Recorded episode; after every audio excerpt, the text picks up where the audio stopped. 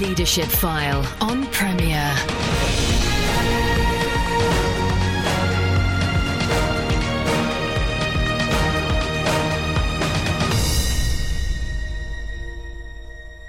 Well, welcome to the Leadership File with me, Andy Peck. Conversations to help change the way you lead. Every church leader will at some stage have to pass on the baton of leadership to someone else, though in many cases it's not so much a case of the baton being passed on as leaving the baton for someone to pick up when they're finally appointed. Some might see value in an interregnum, but few organisations cope well when a designated leadership role remains unfilled for a long time. And most would argue that wise succession planning can help the local church enormously. Well, I'm joined again this week by Stephen Sizer, the Vicar of Christ Church, Virginia Water. Uh, we looked last week and started the conversation about succession planning, and we're going to carry on that conversation now, particularly as he's at a, a stage in his uh, ministry and work where, where particular succession planning is going to be vital. But um, we will rehearse a little bit from last week, so um, uh, we'll start start with that. So, welcome back, Stephen, to the Leadership File. We, we, you reminded us last week that Virginia Water is is located in Surrey. It's uh, got a kind of eclectic uh, group of, of folk who attend. Yeah, but half the congregation come from within the community of Virginia Water. Uh, the other half drive in 10 miles, 15 miles away from the vill- villages around. We're, we're quite close to Egham, uh, Windsor, uh, Sunningdale, Chertsey, quite close to the M25 and uh, 15 minutes from Heathrow.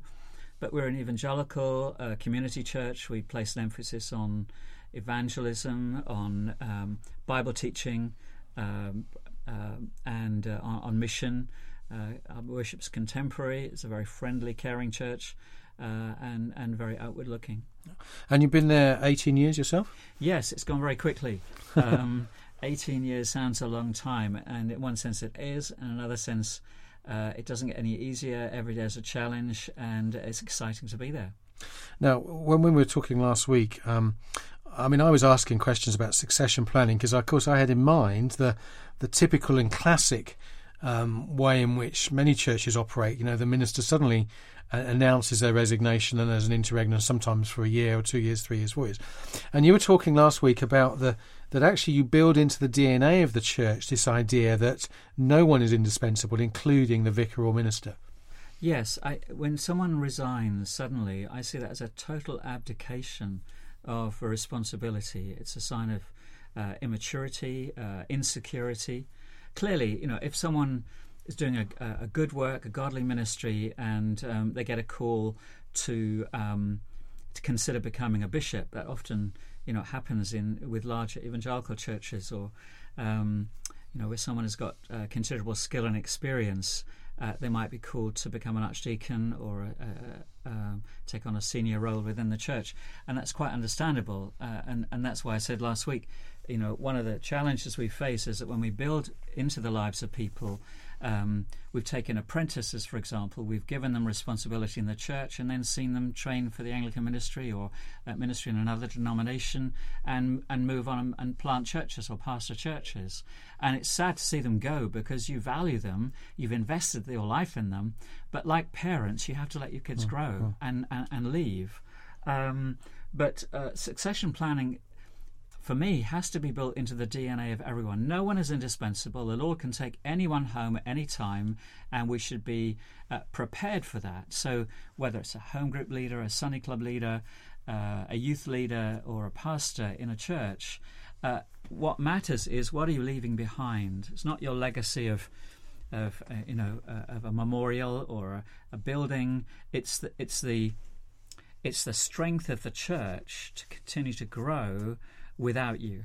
And that's very important. So for me, uh, I'm a pastor, teacher, but my emphasis in, in teaching is to think through how can we apply the scriptures to the lives of the people this week. Um, before I trained for the Anglican ministry, I worked with Campus Crusade for Christ, and one of the, the, the most important tools I, I picked up early on in the Christian ministry uh, as a student evangelist were a series of little booklets by Bill Bright uh, called The Transferable Concepts uh, how to pray, how to share your faith, how to answer objections, um, the how to's of the Christian life, whether it's as a father, a parent, a husband, a pastor. That's to me important. How can I uh, encourage the bankers in our church family to be more responsible as bankers? Uh, those that are working as uh, you know in, in the airport or uh, in in shops or in uh, in uh, for the civil service. How can they be more um, uh, uh, have greater integrity, um, faithfulness, uh, honesty, truthfulness, diligence? You know the character the fruit of the Spirit, how can they demonstrate that? Because then they'll be effective and fruitful in witness too. If that's part of the DNA, then when someone uh, moves on, someone dies, someone retires, they won't live a hole because they have been um, they have been constantly reflecting on how am I passing on what I'm learning. You know, uh, it, we, we've got to do that if we are to truly be disciples of Christ, because a disciple is a learner, but a disciple is a discipler. Hmm. We're following and we're leading. That's why Jesus talked about servant leadership. Hmm. We're serving Him as we lead others. Paul said, Follow me as I follow Christ. Hmm. And that's got to be our model.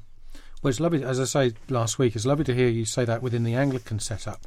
Um, some of the new church streams have have classically had that because they have a church planting philosophy. So they would they would always be looking to when they get to whatever size 100, 150 to be planting out, and they're therefore looking for the people who will be the leaders of the next bit. And it's lovely to hear you say that because within the parish system, that's that's a trickier concept. But nevertheless, you want to be, I guess, planting out people who can evangel- be evangelistic within their context.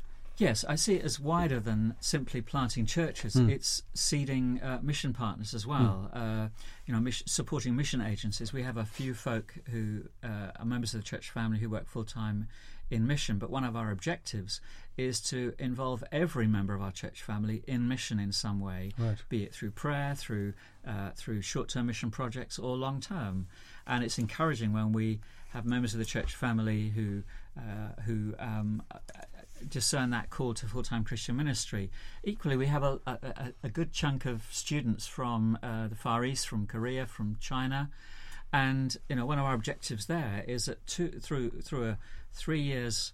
Um, a degree at say Royal Holloway, we can build into their lives so that when they go back to China, they can be leaders of the church. So we need to give them experience of how to study the Bible, how to share their faith, how to uh, feed themselves, how to feed others, so they can go back and, and hold strategic positions in a very secular society or a very uh, hostile environment and live out their faith uh, and and be a fruitful, effective uh, witness. I, I guess you're aware, John Stott, when he uh, at All Souls Langham Place, had that kind of concept of three years. You know, because he he, he lo- thought in terms because there were so many internationals in the congregation that he would, you know, train them up and build them up so that they would go off, and there was that kind of sense of each year you want to cover the, the main bases of the of, of the faith. Yes. Um, so, uh, coming on, Stephen, to talk in particular about um, you know leaders who are anticipating succession. You've already said that for you, it's it's maybe an abrogation of your uh, you know responsibility.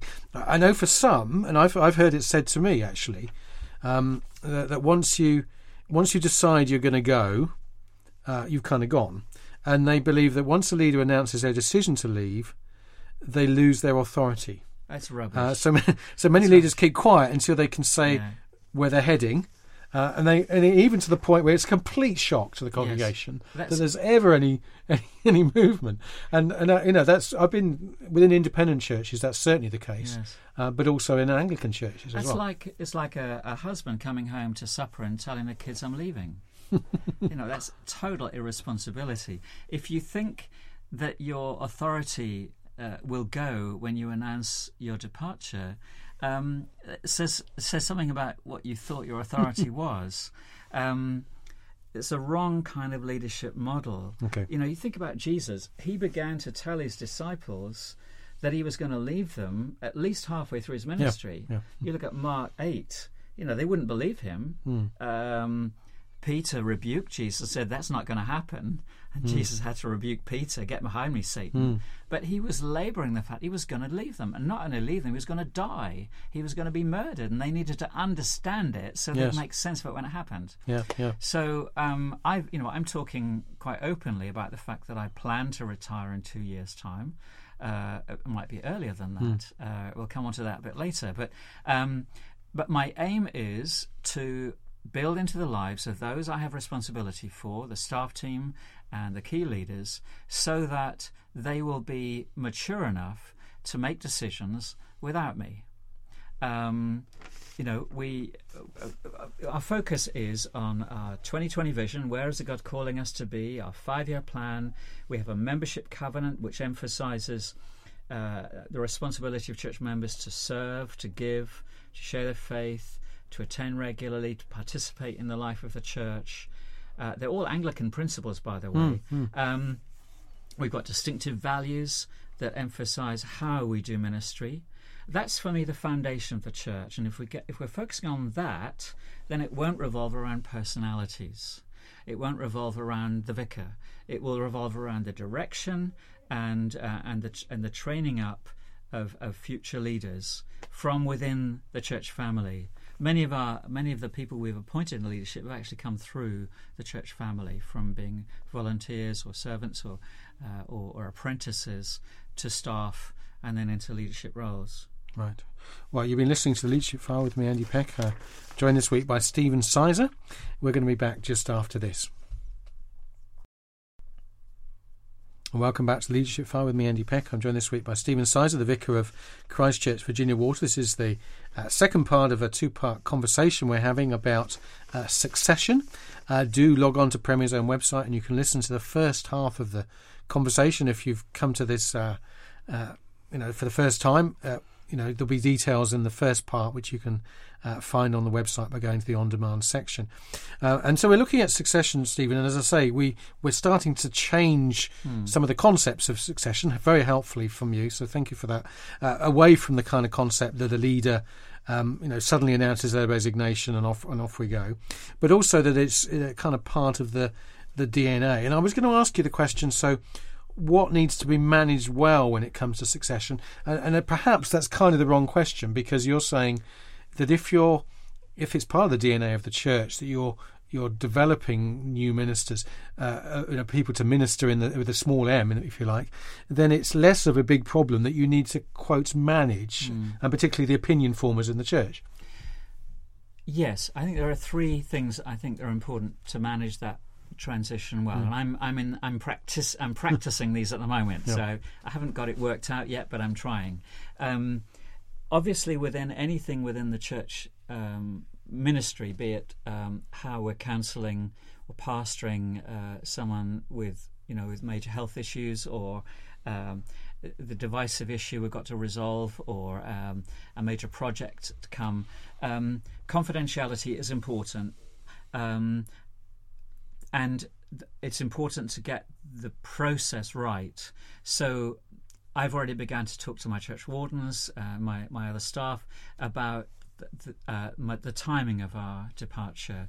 So timing is very important. Giving people time to think about it and take responsibility for the transition. So as I said earlier, the Church of England expects you to give at least three months' notice in the Church of England uh, in terms of uh, uh, retirement or resignation. Um, I think uh, statistics have shown that churches that have uh, a nine month interregnum, up to a nine month interregnum between a minister leaving and another minister coming, cope really well because within nine months, uh, people take responsibility, uh, roles are fulfilled by others within the church family. But if it's longer than nine months, the, the church family begins to suffer um, if they have depended too heavily on a one man or one woman in that leadership role. So, timing is important, giving people an opportunity to think through the implications of your departure and what steps are going to be needed in order to.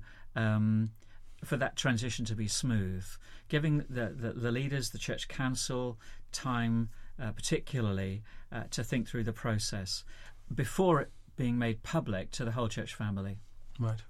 The second is the transition, and and that's where really you've got to delegate. You can't manipulate uh, or coerce people into picking your favoured successor. You know, my cousin uh, or my son. That's the worst one. You know, I've seen so many ministries where they go and pick the son of the leader, and you think, "Good grief, is he the only guy or the only woman in the church that has the skill base to do that?" It's it's it's a family affair rather than uh, rather than the work of God. The transition is a is a tricky one, and every church is going to be unique. If you imagine, um, you know, a heart transplant, you've got the person who is is receiving the heart, and you've got the the heart that's either still in the body of the person who's died or is is being kept alive.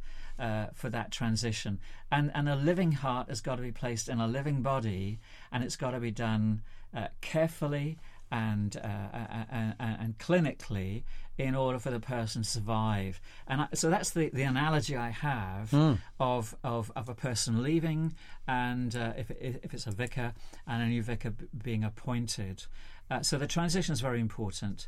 Identifying the key roles of, uh, of you know we, we, we've uh, we've had uh, uh, a person um, depart the staff recently, and uh, we had plenty of time before then to find out what they did, why they did it, how they did it, and to write down the, the, the manuals, if you like, so that someone else could take on those roles. Because so often it's all up here in the head Yeah. you know the, the, the, the password for the for, for the for the safe you know. If the password for the safe is in your head and you drop dead how are they going to get into the safe you know? Right. or the code to get into the church. You've always opened the church up pass it on delegate. So the transition is very important.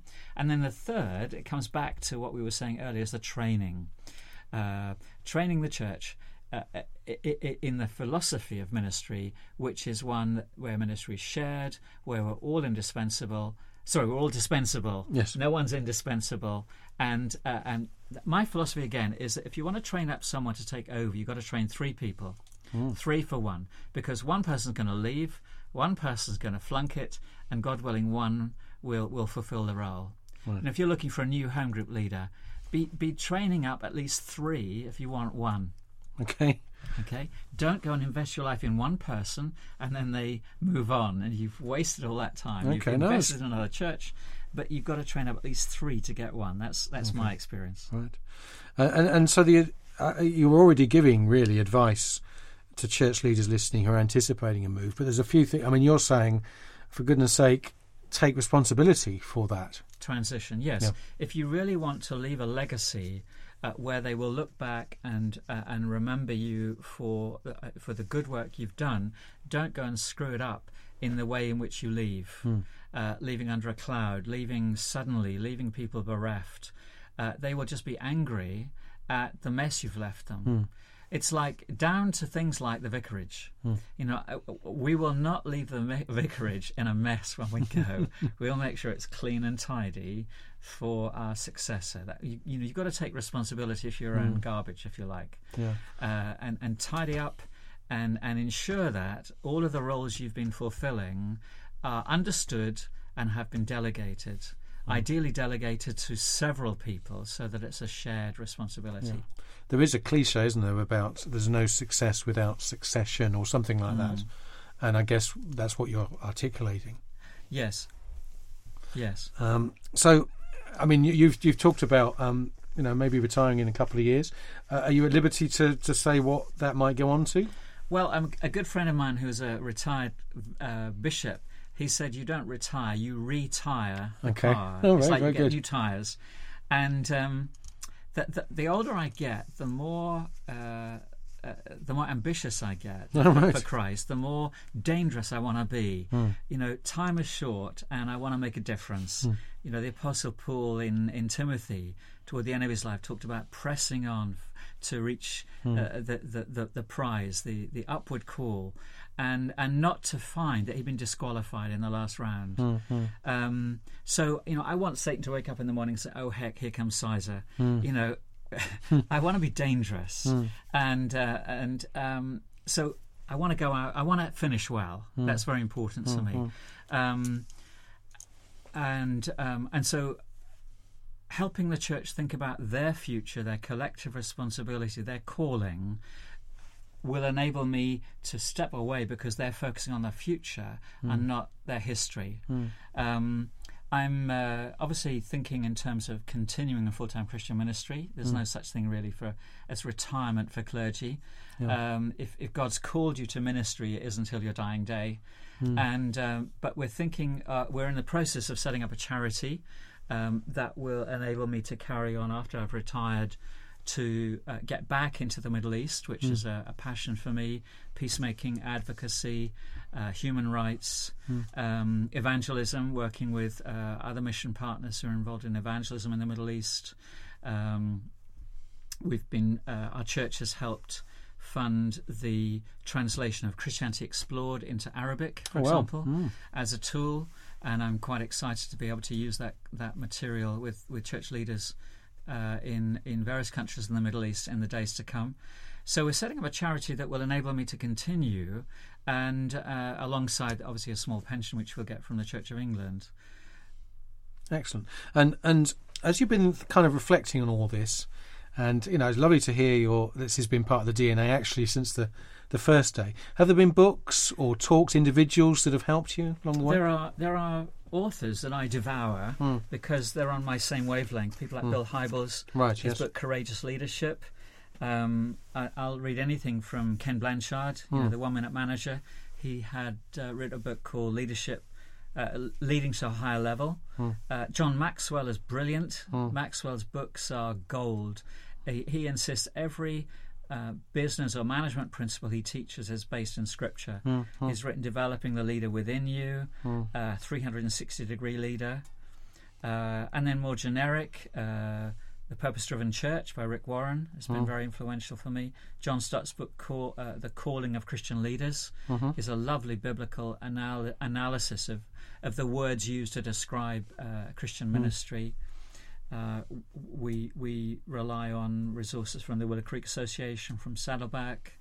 Um, those are two particular organisations that have helped us a great deal in terms of leadership development and um, and uh, prioritising ministry. Sure. I mean, I understand Bill, Bill Hybels, the senior pastor of Willow Creek, is himself having a conversation about this very issue. So, so It comes to us all, and it's better to start the conversation sooner than later. Yeah, wonderful. Well, Stephen, it's been been fantastic to uh, to enjoy this this this couple of conversations last week and this, and for um, you know to sense your heart for the gospel in in it all. And um, you know, I think there's been a, a ton of wisdom for, for for leaders listening, and I hope uh, as you're listening, you've been. Uh, been challenged and helped and equipped uh, for what will be one day for you a, a time to, to hand on the baton to someone else. So thank you, Stephen, very much. Thank you. Uh, thank you for, for listening. Do uh, log on to Premier's own website, www.premier.org.uk, and you can listen to archive versions of Leadership File, including uh, the conversation we started last week with Stephen, uh, which is uh, this current conversation will also be on the website very, very soon. Uh, so you can download and listen to the two if you wanted uh, alongside one another. Uh, you can subscribe to the Leadership File via iTunes, uh, either by going to Premier's own website uh, and going to iTunes from there or iTunes Direct. The um, the on-demand version of the Leadership File is only up for around a month on the website, and then it goes to, to iTunes, so you can get it there if it's uh, if you want to retain uh, or listen to a co- um, an, an issue that's much later than a month's time. Uh, and if you want to uh, write to me, apeck at cwr.org.uk, you can maybe suggest uh, potential guests for the Leadership File. A lot of people who uh, I've interviewed have been suggested from listeners just like yourself. So thank you for your company again. Uh, do join us again next Sunday at 3.30. Thanks for tuning in. You've been listening to The Leadership File on Premier. Andy Peck serves as a tutor at CWR, a Christian charity whose courses and publications aim to apply God's Word to everyday life. Contact him via email apeck at cwr.org.uk.